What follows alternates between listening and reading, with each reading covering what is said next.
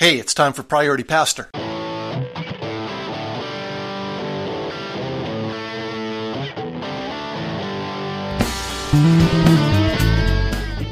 My wife and I just finished up a transitional role in a church a few weeks ago. We'd been there a little better than a year, and it was a toughie. There was a tough crisis. The pastor had been let go, and then he went down the street, took half the people with him, started another church, literally just down the street. And for pretty much the entire time we were there, he was actively recruiting to try to draw people over to that other church. And it was, kind of irritating. It really irks me when pastors aren't shepherds, when they put their own well-being and benefit and prosperity above the body of Christ. But anyway, there's a great new pastor in place. We're actually heading out this weekend to go to his installation service, formal induction into the ministry there.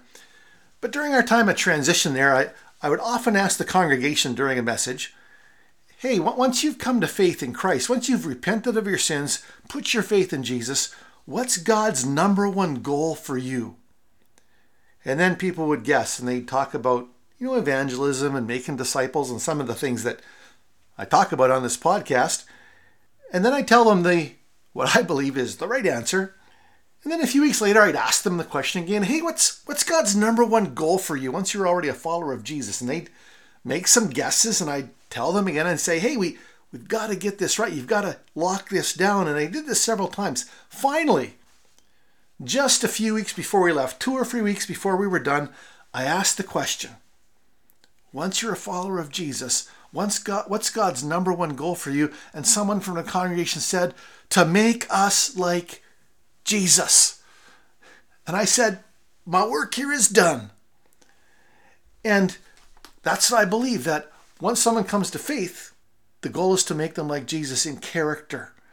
Ephesians chapter 4, the whole point of church leadership I read here is to equip God's people for works of service so that the body of Christ may be built up until we all reach unity in the faith and in the knowledge of the Son of God and become mature, attaining to the whole measure of the fullness of Christ, to make us like Jesus. And another place it says, he who began a good work in you is going to bring it to completion.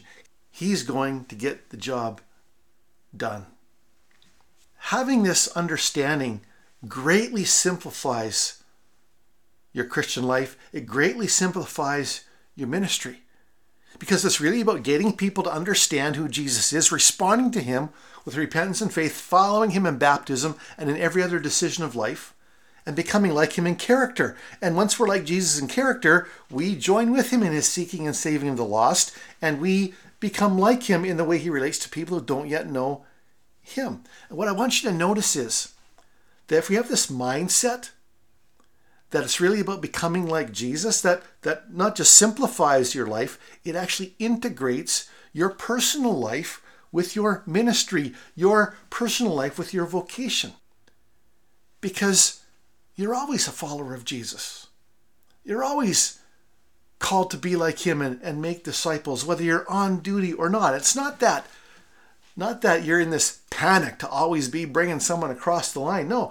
What I find is the opposite of panic. It actually helps you relax and live a sustainable pace and integrate relationships and opportunities into your life, your work, your leisure, to represent Jesus accurately wherever you go.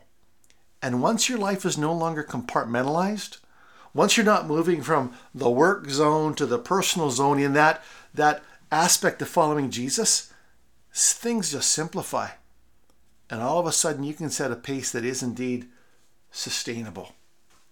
So it's about becoming like Jesus, modeling what that means, and calling others to join you. It's a great adventure.